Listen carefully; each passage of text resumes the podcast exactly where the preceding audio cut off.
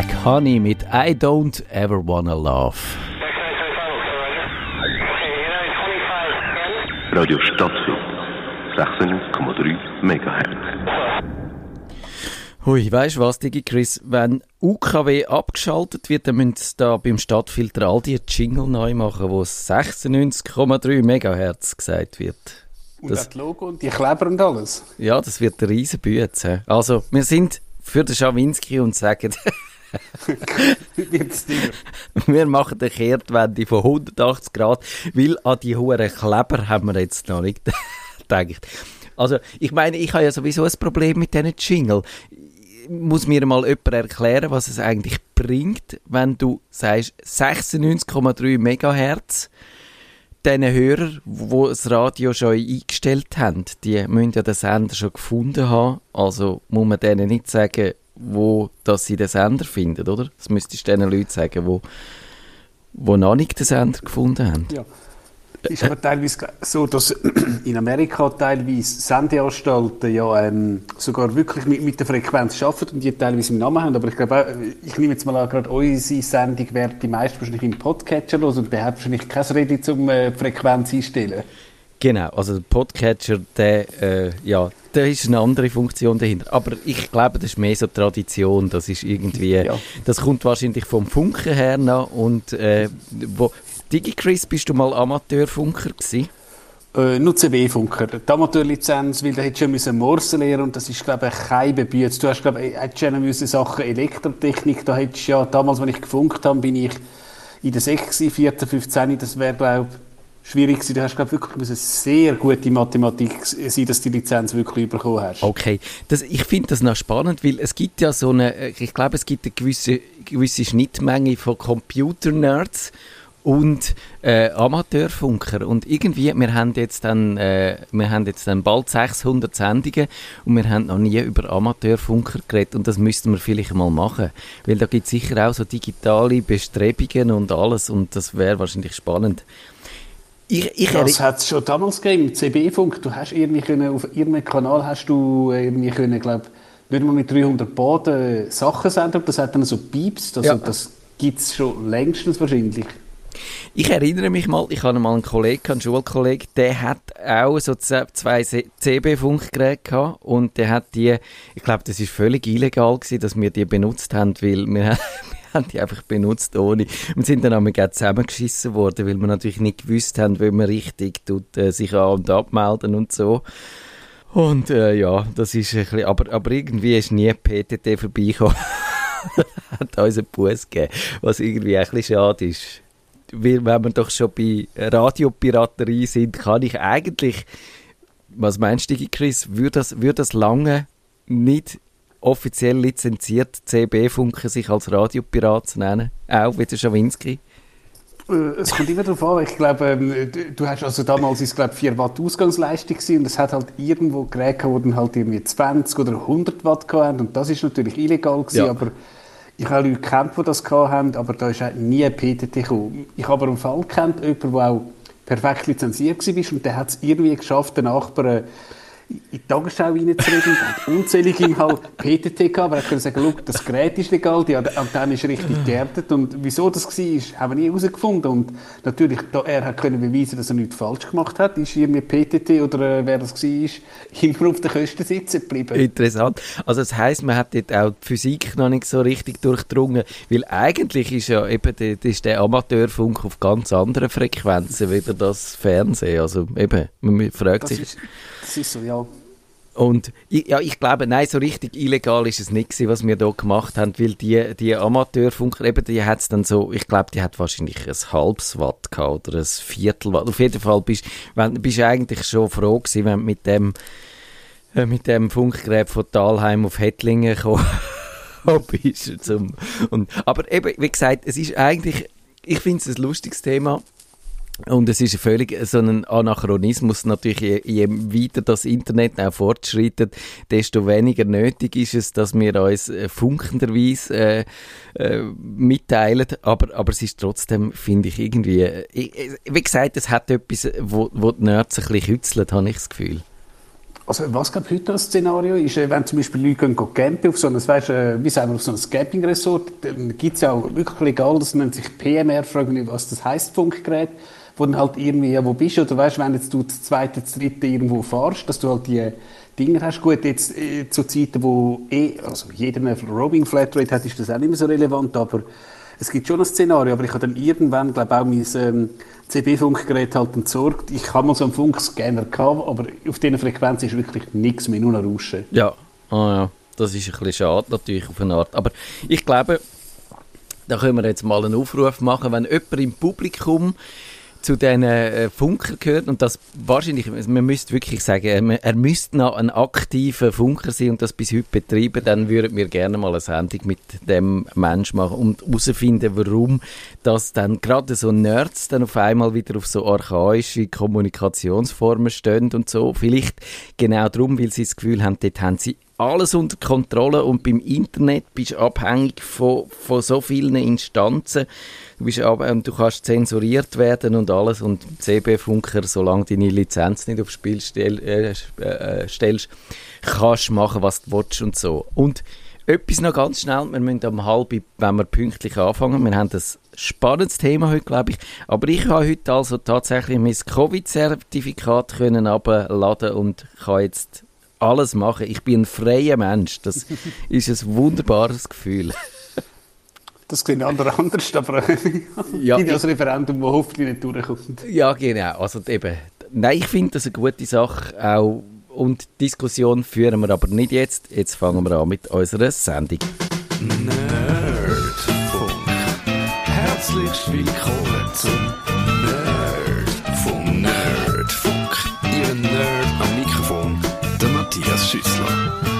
Und der Digi Chris. Guten Abend miteinander. In den letzten Jahren, also so ungefähr zehn Jahre ist das her, ist Streaming von einer Randerscheinung zu der dominierenden Methode für den Musikkonsum geworden.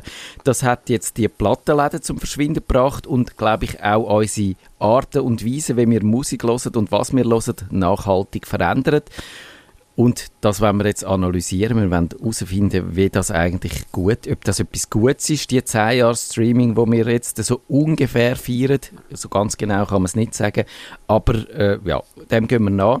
Und man muss sagen, das Streaming ist ja schon ein bisschen älter. Das geht eigentlich zurück, so ich würde sagen, ins Jahr 2008, 2007 sind so die ersten Dienste entstanden. Spotify zum Beispiel im Oktober 2008 gegründet worden. Aber dann hat es natürlich so ein paar Jahre noch gebraucht, bis es etabliert sich hat. Und ich würde sagen, eben ungefähr Oktober 2011 ist es in der Schweiz, dass Spotify aufgerundet können wir sagen zehn Jahre. Aber vorher hat es ja schon andere Dienste gegeben, Simfi und das Simfi. Wir haben hier vor zehn Jahren immer mal wieder über den Dienst geredet. Der Mege ist, glaube ich, Nutzer von der ersten Stunde gewesen.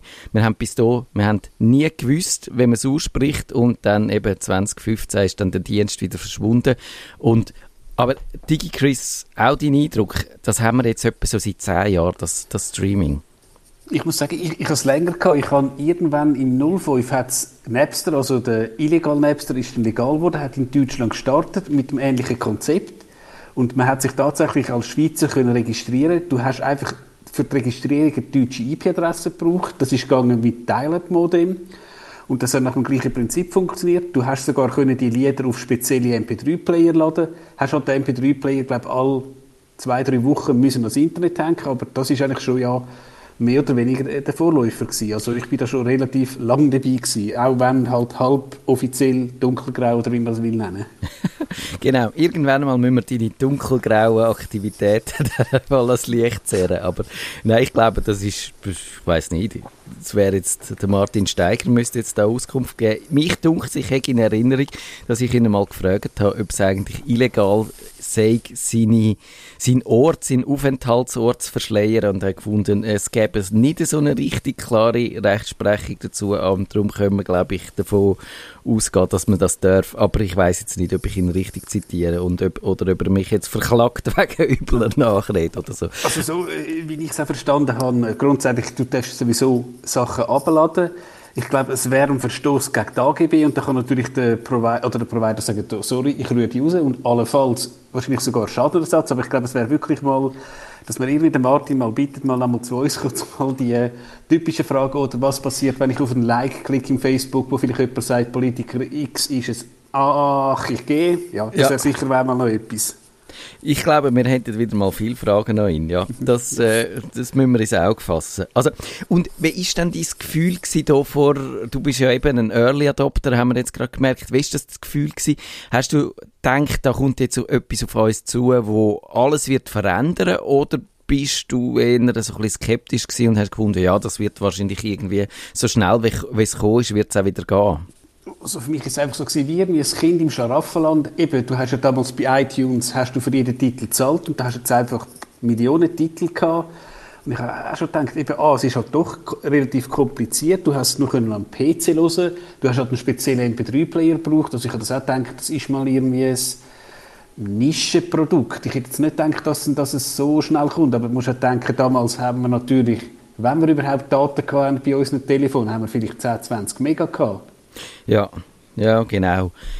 Das, also meine, meine, mein Eindruck war eher, das ist noch praktisch und es, man kann es so ein bisschen brauchen als Ergänzung zu, die, zu der äh, Plattensammlung. Also so, ich bin dann da vor zehn Jahren eigentlich ein Downloader gewesen und ich habe, CD habe ich schon keine mehr gehabt. Oder jetzt müsste ich scharf nachdenken, aber mich dunkt's, wahrscheinlich habe ich da schon keine CD mehr gekauft, sondern wenn ich etwas gekauft habe, sicher als Download im iTunes Music Store. Und es ist, weißt du noch genau, wann dort das DRM abgeschafft worden ist? Also ursprünglich hat es ja dort in dem Store einen Kopierschutz gehabt und der hat mich ein bisschen gestört. Ich habe hier ab und zu gekauft, aber wo der dann verschwunden ist, habe ich gefunden, jawohl, jetzt ist eigentlich ein guter Moment, zum quasi umschwenken und so Sachen zu kaufen. Ich wüsste nicht mehr, aber ich glaube eben, das DRM ist ja dann durch das Wasserzeichen ersetzt worden. Also sprich, wenn du jetzt halt irgendwie, weiß ich was, äh, den, neues- den Hit von der Band XY abgeladen hättest und in die Tauschbörse gestellt hast, hätte man gemeint, aha, der DigiChris hat das gemacht, jetzt können wir mal auf die Finger klopfen. Aber ich wüsste es nicht mehr 2011, aber ich kann mich auch täuschen. Ich habe jetzt einfach so irgendwo im Hinterkopf, aber ich, ich habe jetzt nicht gegoogelt. Ja, das ist auch so mein Eindruck. Und eben, es ist, äh, dann hat es so Dienste gegeben, das verschiedene. Es sind einige gekommen und auch einige wieder verschwunden. Eben das Simfi oder das Simfy ist dann 2015 eingestellt worden.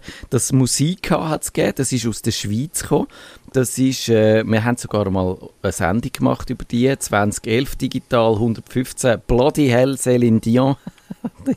die Sendung heisst, ich finde es noch, heute noch ein guter Titel. Aber was so die Erfolgsaussichten von dem Dienst angehen, haben wir es ein bisschen falsch äh, eingeschätzt. Der hat es so 2008 bis 2015 gegeben. Und dann so, ab dann hat es, glaube ich, so ein eine Konsolidierung gegeben, kann man sagen. Oder? Die Dienste, die seitdem überlebt haben, die sehen ein bisschen aus, wie wenn sie würden bleiben. Apple Music ist mal noch neu dazugekommen. Aber ansonsten haben wir eben das, und ja genau, das Google Music hat sich dann nochmal in Google, äh, nein nicht in Google, in äh, YouTube YouTube Music umbenannt, genau. Und ist schlechter geworden seitdem, aber äh, abgesehen davon haben wir sonst noch so Deezer, haben wir Tidal, haben wir, aber äh, Spotify ist da der Dominator. Würde ich auch sagen. Also auch wenn ich tatsächlich mal so sehe, irgendwie, wenn Leute am Bahnhof rumstehen, läuft doch oftmals Spotify und ich glaube, Spotify ist fast so ein Synonym für Musikstreaming. Genau. Und eben, also in dieser Zeit hat sich, glaube ich, auch wirklich, haben sich die Hörgewohnheiten von uns allen wahrscheinlich verändert. Vielleicht gibt es noch so ein paar äh, Muffel, die sagen, nein, Streaming kommt mir nicht ins Haus, ich bleibe beim Vinyl. Zu dem kommen wir jetzt gerade noch. Aber bei der Schweiz, ich habe ich ha ein bisschen nach Zahlen äh, gesucht und ich weiß, man sollte keine Zahlen im Radio sagen, äh, da das sind immer, jeder, jeder Ratschlag sagt, die Hörer verstehen keine Zahlen, aber ich finde eigentlich, äh, wieso eigentlich nicht? Man kann es ja äh, einfach, also man muss einfach sich das ein bisschen vorstellen und dann geht's. Also eben, es geht darum, dass äh, eine Studie rausgekommen ist, wie sich dann eben die Streaming-Landschaft in der Schweiz und global verändert hat. Und in der Schweiz haben eigentlich, eben, die Schweizer haben lang so als Streaming-Muffel gelten. Ich habe das mal hinter vorgehaltener Hand von, aus, aus ich sage jetzt mal, aus Netflix-nähen Kreis gehört, dass sie, was so die Schweiz angeht, offenbar äh, nicht so äh, begeistert sind im Vergleich zum Beispiel zu den Briten oder so. Aber das hat sich ein bisschen verändert. Also inzwischen 85% von allen Schweizerinnen und Schweizer nutzen einen Streamingdienst. Das hat moneyland.ch das unter 1500 Personen herausgefunden. Das ist halt immer so mit diesen Studien, wo dann so brutal hoch gerechnet wird. Aber äh, ja, dunkelt mich auf eine Art einleuchtend. Netflix und Spotify haben ihre Vormachtstellung ausgebaut, auch äh, trotz oder vielleicht auch wegen der Corona-Krise. Äh, ja, es ist, äh, Anfangsjahr ist die Studie durchgeführt worden. Videostreaming ist natürlich in YouTube, äh, brauchen fast alle. Es sind etwa, da ist jetzt äh, der Zuwachs nicht mehr so groß, weil da wahrscheinlich eine gewisse Sättigung da ist. Netflix hat eben können in, in der letzten Zeit seine, also gegenüber von 2018, können seine Nutzer verdoppeln. 2018 20 Prozent, heute 45 Prozent. Das ist doch ein, ein, gewaltiger, ein gewaltiges Plus. Und eben bei bei der Musik, äh, kein Wunder, Digi Chris, wenn man sagt, Spotify am beliebtesten. Was schätzt du, wie viele Leute äh, nutzen Spotify in der Schweiz gemäß dieser Umfrage? Ich spicke jetzt nicht, ich sage mal 60 Prozent. 60 oder 6? 60, 60. Äh, nein, nicht ganz, es sind 35. Okay aber ja, also ich, ich, ich, hätte jetzt eher noch ein bisschen weniger geschätzt. Äh, vor zwei Jahren noch 20 Prozent. Also Apple Platz 2, Apple Music 15 Prozent. Das sind, ich nehme jetzt an, wahrscheinlich gibt es nicht allzu viele Doppelnutzer, sind dann doch irgendwie fast 50 Prozent, äh, wo, wo streamen. Das, das ist beachtlich. Also ich finde, das, das hätte ich jetzt nicht erwartet. Ich hätte immer gedacht, die Schweizer sagen noch ein bisschen Streaming-muffliger. Und aber äh, gehen wir noch schnell in die globalen Zahlen rein. Es tut mir leid, falls ihr jetzt doch findet, der Mann, der gesagt hat, man sollte keine Zahlen im Radio sagen, der hat recht gehabt und der Schüssel sollte aufhören. Ich entschuldige mich, aber ihr müsst jetzt da durch. Wir sind eine Sendung mit einem Bildungsanspruch. Äh, Einnahmen 2019 global gesehen 80% Streaming. 2011 sind es 9% gewesen. Also quasi eine Verzehnfachung knappe Verzehnfachung in weniger als zehn Jahren. Das ist, das ist doch beachtlich. Man muss allerdings noch sagen, was, was auch in dieser Zeit passiert ist, der Umsatz ist gewaltig zurückgegangen. So seit 1999 dort ist CD am höchsten Punkt gewesen, am meisten CD-Verkäufe. 22,4 Milliarden sind umgesetzt worden. Mit dem Streaming sind es 2019 noch 11,1 Milliarden gewesen, also weniger als die Hälfte. Das, das sind schon beeindruckende Zahlen. Digi Chris, was, was meinst du da dazu? Ist das deine Erwartung oder bist du völlig baff, wenn du das hörst? Nein, das ist natürlich klar. Wie gesagt, du hast früher halt für jedes Lied irgendwie, was ist der iTunes-Preis, irgendwie 1,90 gezahlt. Und eben Spotify ist irgendwie, glaube ich, also nach zehn Liedern hast du irgendwie Break-Even und das ist natürlich klar, dass es so weniger ähm, gekauft wird, dass man, wenn man überhaupt das Lied kauft, wahrscheinlich wirklich, wenn man das Lied irgendwie ganz, ganz speziell toll findet. Aber ich nehme jetzt mal an, du wirst wahrscheinlich so Leute haben, die jetzt heutzutage 17, 18 sind, die werden wahrscheinlich noch nie ein Lied wirklich gekauft haben. Ja, das, das glaube ich auch. Also das, da gibt es wahrscheinlich wirklich irgendwo eine klare Grenze, wo man könnte dann sagen, wahrscheinlich Streaming Immigrants und Streaming Natives, also so in Anlehnung an die digitalen Einwanderer, wie wir das sind, wo mit dem Internet und so haben müssen umgehen lernen und dann digitalen Eingeborenen, wo das eigentlich eben schon von Kindheitsbeinen und von Anfang an nichts anderes kennt haben. Und, aber Nachbarzahlen, und dann höre ich auf, lustig ist es wirklich, wenn, wenn gehst schauen, dann gibt es wirklich gewaltige regionale Unterschiede. In Deutschland, dort äh, ist, ist ganz ein anderes Bild von den Einnahmen. Dort ist 55% sind dort 2019 vom Streaming gekommen, 6,2% von digitalen Downloads und immer noch 35,6% von physischen Medien, also von Platten, von CDs, von, es ist sogar aufgeschlüsselt da. Also der der Umsatz beim Streaming hat um 27% zugenommen gegenüber dem Vorjahr. Der Umsatz bei Vinyl, und das muss man sich jetzt, glaube ich, doch auf der Zunge zergehen lassen, bei 13,3% ist, ist, äh, ist das zugegangen. Also der Vinylboom ist da bewiesen in Deutschland und CD-Verkäufe sind zurückgegangen 10,5 Prozent, aber doch auch nur 10,5 Prozent. Und eben, also man kann sagen, die das Deutschland ist eine Bastion, äh, von, wo die physischen Medien gegenüber dem Streaming verteidigen. Hast du jetzt das Gefühl, das ist bei uns anders oder sind die Deutschen einfach ein bisschen komisch, was die, die haben einfach kein schnelles Internet, das, gesagt. Das könnte es natürlich sein. Ich glaube, du hast das erkannt. Ja, ja, wenn man, genau, dann bist du vielleicht doch da froh.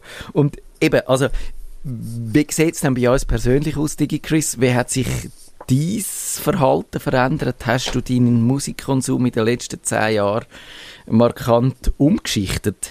Ich habe eigentlich schon seit zehn Jahren Streaming, aber tatsächlich, seit ich natürlich Streaming habe, ja, lässt man auch jemanden mal im Hintergrund und so Sachen und eben, du wagst auch Neues zu entdecken, wenn du irgendwie halt tatsächlich, ja, irgendwie kürzlich mal ein Meeting mit dem India-Team und dann, hm, jetzt schauen wir doch mal, Spotify hat doch irgendwie auch sicher eine Indien-Playlist, ja, und hast dort ein bisschen reingelassen. Hätte es nicht, ich wäre jetzt glaube nicht irgendwie in die CD laut und sie mir irgendwie mal die indischen Bravo-Hits. Das hätte ich jetzt wahrscheinlich nicht gemacht.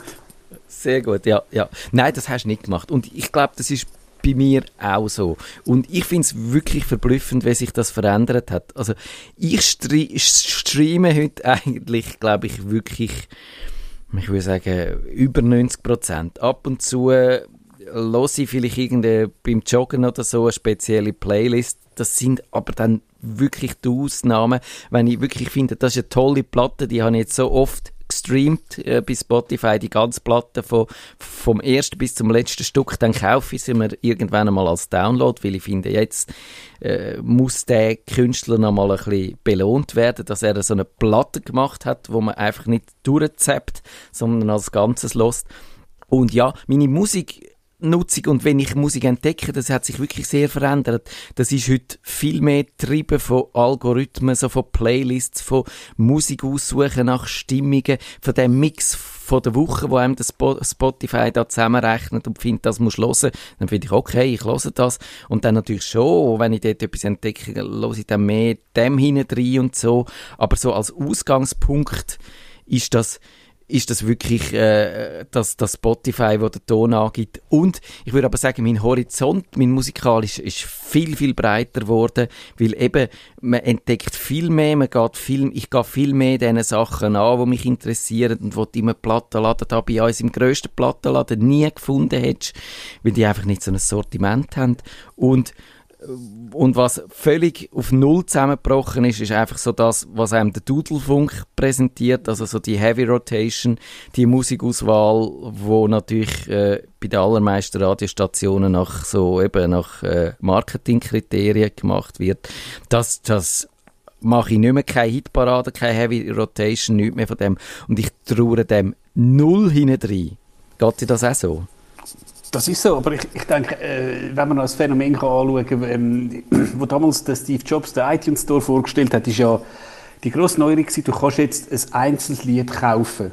Also man kann ja böse sagen, du hast irgendeine Band gibt eine CD raus, zehn Lieder Schrott, zwei sind gut. Und es hat ja da Bands gegeben, die haben richtig doppelt, wo da der Herr Jobs gesagt hat, ja hört, ihr verkauft einzeln oder ihr seid dus. Und ich glaube, das ist so ihrem Vorläufer gewesen. Das haben wahrscheinlich viele, ja, kann man sagen, geschmerzt. Und jetzt eben mit dem Stream schmerzt wahrscheinlich nochmal, weil irgendwie, eben, du hörst vielleicht fünf Sekunden in ein Lied rein, so, gefällt mir nicht und peng und weg. Und natürlich, wenn jemand so ein Lied geschrieben hat, ist das vielleicht auch irgendwie ein Frust, dass irgendwie eben die Ware weniger wert wird. Das kann man sicher verstehen, dass gewisse Künstler, und ich glaube, der Polo Hofer ist da ein ganz, ganz pointierter Streaming-Gegner gewesen, das nicht so ja, ich glaube, die Schweizer sind generell ein bisschen Streaming-Muffel gewesen, auch die Künstler, also Zürich West erinnere ich mich, die hat es lange, lange Zeit nicht gegeben bei Spotify, die haben das Gefühl gehabt, sie müssen das Zeichen setzen und so. Und also ich glaube, für die Künstler, die sich wirklich Mühe gegeben haben, ein Album äh, zu komponieren, also sagen, vielleicht nicht gerade das Konzeptalbum zu machen, wo, wo wirklich äh, von vorne bis hinten auch eine Geschichte erzählt und eine Einheit ist.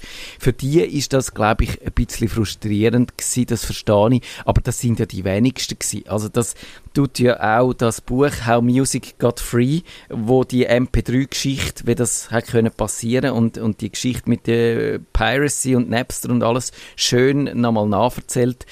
Das Buch, äh, das kommt dort auch wirklich vor, dass die Plattenindustrie genau gewusst hat, dass sie können das äh, Publikum so melken, dass sie können auch CD-Preise treiben, dass sie das explizit so gemacht haben, eben zwei, drei gute Stücke auf einer CD und der Rest Schrott.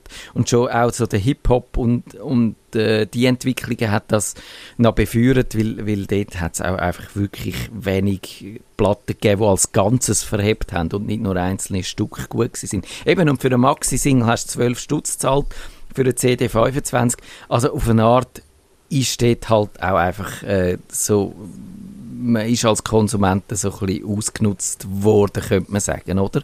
Gut, es liegt im Auge vom Betrachter, was der richtige Preis wäre, aber dass man Stücke einzeln kaufen kann, ich glaube, da hat Steve Jobs absolut recht gehabt. Das ist im Interesse vom, vom Publikum. Ganz genau. Eben, also für die Industrie ist es sehr schwierig gewesen, glaube ich. Die haben vorher halt gut gelebt. Künstler, jein, mm, also dort hat es ja auch schon vorher die, die Verträge gegeben, wo, wo Künstler schlecht abgeschnitten haben, eben, wo, wo halt äh, sie nur gezahlt worden sind für, für äh, gewisse äh, ja, also einfach die Verträge, wo dann, wo dann zum Beispiel der längerfristige Verkauf von diesen alten Platten schlecht abgeholten worden ist und all diese Sachen. Also so gesehen, ja, ist es vielleicht für die nicht so schlimm.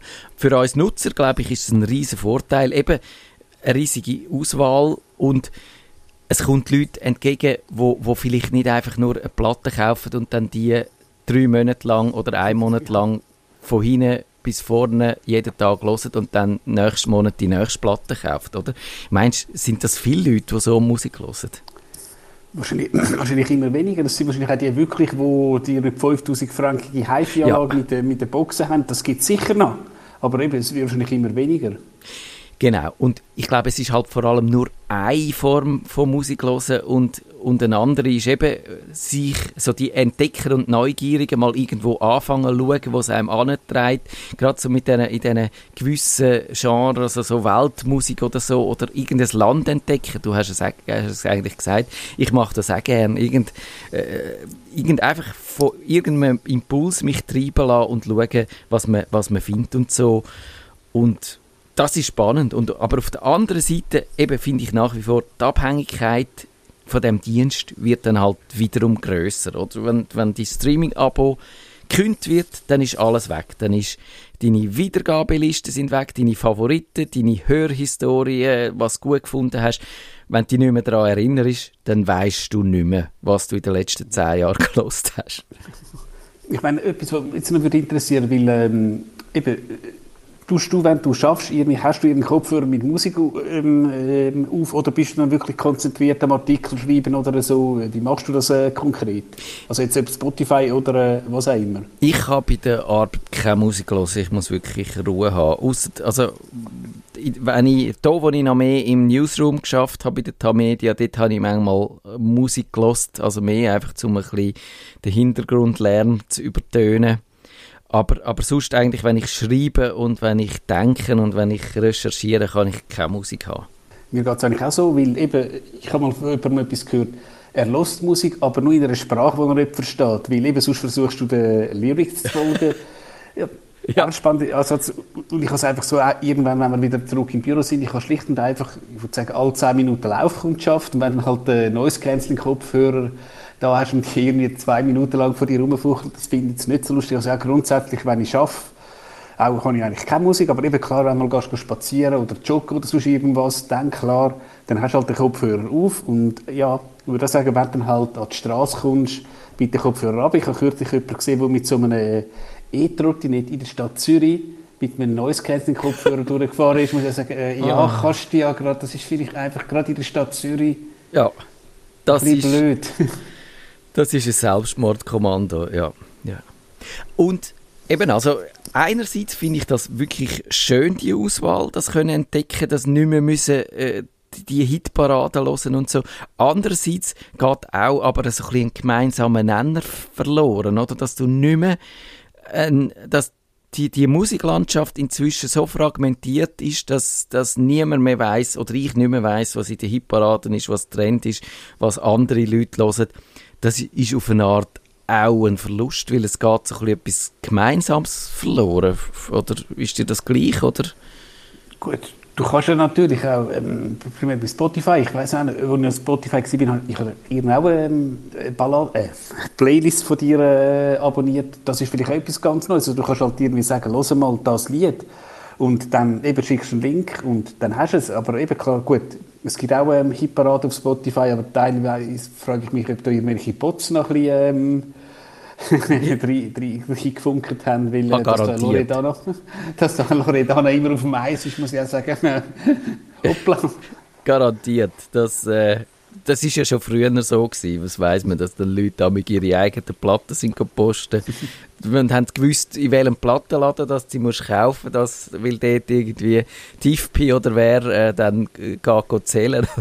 dann bist du in der Hitparade mit, mit irgendwie 20 äh, Platten, die du selber gekauft hast von dir. Also das ist, äh, das hat es glaube ich schon immer gegeben. Aber eben, ja, das ist das eine, aber ich glaube, was fast noch, was ich mehr vermisse, ist so der Plattenladen so als sozialen Ort, wo irgendwie, der hat es früher gegeben und dort hast du können gehen und dort hast du können einfach mit anderen Leuten, es hat zwar bist an dieser Theke gestanden und hast Kopfhörer aufgehabt und jeder hat... Äh, genau, und dann CD los, ja. Genau, bist du CD hören und dann, äh, je nachdem, was du gelost hast, hast du sie ein bisschen versteckt, weil nicht hast wissen oder dass der nebendran kann sehen was du hörst und so. Bei der Platte ist es natürlich noch schwieriger gewesen, wenn du dann so gross das Cover vor dir gehabt hast und so und jeder hat gewusst, oh, der lost Chris de Berg oder so. also das, äh, das ist auch, aber eben, so, es ist ein sozialer Ort gewesen, aber auch die soziale Kontrolle was so Christenberg und so angeht, hat funktioniert. Also, und, und einfach die Medien haben ihren Charme gehabt, etwas, wo kannst du in die Finger nehmen, wo kannst du in, die, in, die, in diesen grossen Schuber rumwühlen und so. Und eben, ich glaube, wir haben schon auch dunkt mich ein bisschen der Jäger und Sammler noch in uns, wo man gerade so als Musikfan wahnsinnig gut hat können befriedigen und also mit Streaming geht das halt nicht und, und da habe ich das Gefühl, da, da fehlt mir immer mal wieder etwas. Das stimmt. Und eben, du hast ja teilweise bei der CD früher die Booklet gehabt. Je nach CD sind die wirklich höchst aufwendig gemacht. Du hast Informationen gehabt, irgendwie Biografie von der Band, irgendwie Platten, legendäre Cover. Ich meine, ähm, ich glaube, äh, ja, ist nach meiner Zeit aber ich kenne das Abbey Road ähm, Cover von den Beatles. Ich bin in London natürlich über den Fußgängerstreifen gekühnert und so Sachen.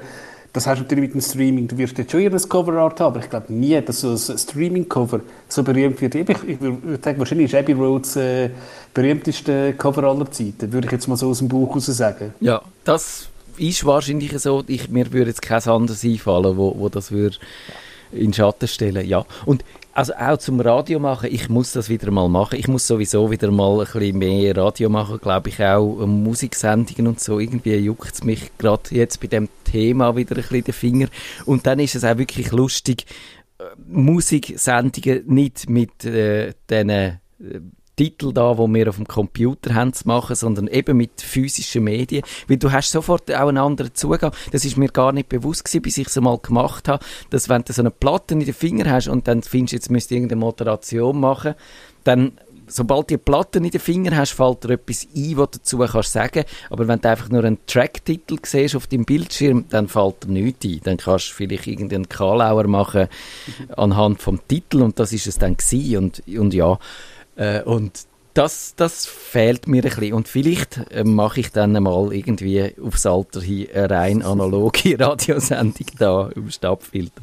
Also mit dem müsst ihr rechnen. Aber äh, vielleicht fändet ihr es ja nicht einmal so schlimm. Also was ich noch wollte darüber reden, und jetzt haben wir nur noch drei Minuten, ist eigentlich, dass Spotify jetzt immer noch ein sympathischer, kleiner, aufstrebender schwedischer äh, Rebell, wo, wo die Musiklandschaft und Tech-Landschaft durcheinander bringt? Oder sind die inzwischen auch schon ein bisschen unsympathisch und ein bisschen gross und ein bisschen dominant und irgendwie nicht mehr so unser Freund? Was ist da das Buch für? Es geht ein bisschen in die Richtung. Es ist, ist jetzt noch nicht gerade irgendwie, wie, wie nennt man, ähm, äh, wie Apple, Facebook, Amazon, Microsoft und so, aber es, es kommt langsam mit, weil eben, sie sind einfach synonym mittlerweile und sie können sich wahrscheinlich auch alles erlauben praktisch äh, ja, es wird langsam äh, geht in die Richtung. Und eben klar, eben, natürlich so ganz kleine Streaming-Dienste gibt es nicht. Höchstens, wenn du wahrscheinlich in einer wirklichen Nische ähm, äh, betreust und jetzt eben auch mit dem High-Level-Audio, also mit, dem, mit der höheren Qualität, da, kommen, da, da grätschen die jetzt ja auch all drin. Also ich glaube, ja. ja. Und wir haben das letzte oder das vorletzte Mal mit dem Podcast gehabt, ja, irgendwann wird Spotify auch so auf der Evil-Liste äh, landen, ja. Genau, bei Spotify, äh, bei den Podcasts sind wir ja vor allem auf Spotify gekommen, weil dort geben sie sich so dominant. Nerdfunk 574 äh, ist das gewesen. Und ja, ich, auf eine Art ist das die Logik vom Markt, dass halt äh, die Konzerne immer nach Größe streben und dann die Größe, wenn sie sie mal haben, auch ausnutzen und nicht einfach nur äh, quasi der de benevolent Dictator sind oder so, sondern eben de, auch, auch für sich selber schauen. Das ist äh, eine kapitalistische Logik, aber man könnte der mit Regulierung entgegenwirken und, und ja, ich fände es irgendwie gut, wahrscheinlich wäre die, wär die beste Lösung einfach, wenn man das, was die Datenschutzgrundverordnung ja schon ein bisschen angedenkt hat, dass die Datenportabilität muss gewährleistet sein, dass man das einfach wirklich forciert und zwar mit harten Bandagen. Das heißt, dass du kannst äh, bei, im, im Bereich vom Streaming müsste das heißen, dass du kannst wenn du bei Spotify nicht mehr zufrieden bist, deine ganzen Daten nehmen, wo alles drin steht, jede Playlist, jeder Favorit, wo du gesetzt hast, jeder Song, wo du gelesen hast, kommt in, wird in eine Datei geschrieben, die kannst du nehmen, kannst zu Apple Music gehen, die wird dort auch importiert und dann wissen sie genau, was du gelesen hast und können dort weitermachen und du kannst weitermachen, wo du aufgehört hast beim einen Dienst wenn bei dem anderen nicht mehr zufrieden bist. Und dann, glaube ich, dann würde wieder ein, äh, ein bisschen auch einen Wettbewerb spielen und dann wäre es nicht einfach nur ein, ein Vorteil äh, von dem, dass er dich früher hat, dass du nicht mehr kannst weggehen kannst. Also das Lock-in-Phänomen. Genau, voll einverstanden mit dir.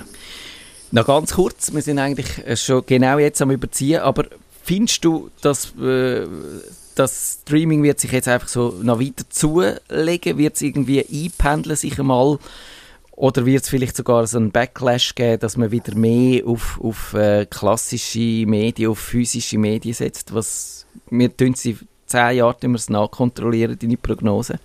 Ich würde sagen, in zehn Jahren sind wir plus minus, wo wir heute sind. Vielleicht gibt es dann irgendwann in 20, 30 Jahren mal so irgendwie ein Back to the Roots, aber ich würde sagen, in den nächsten zehn Jahren werden die Zahlen plus minus stabil bleiben. Finde ich eine gute Prognose. Ich sage, sie steigen noch ein bisschen, aber der Plafond ist gleich erreicht. Können wir uns darauf einigen? Okay, würde ich, können wir so sagen, ja. Okay. Nerd. Nerdfunk. Nerdfunk. Nerdfunk. Besuchen Sie uns auch im Netz auf nerdfunk.ch.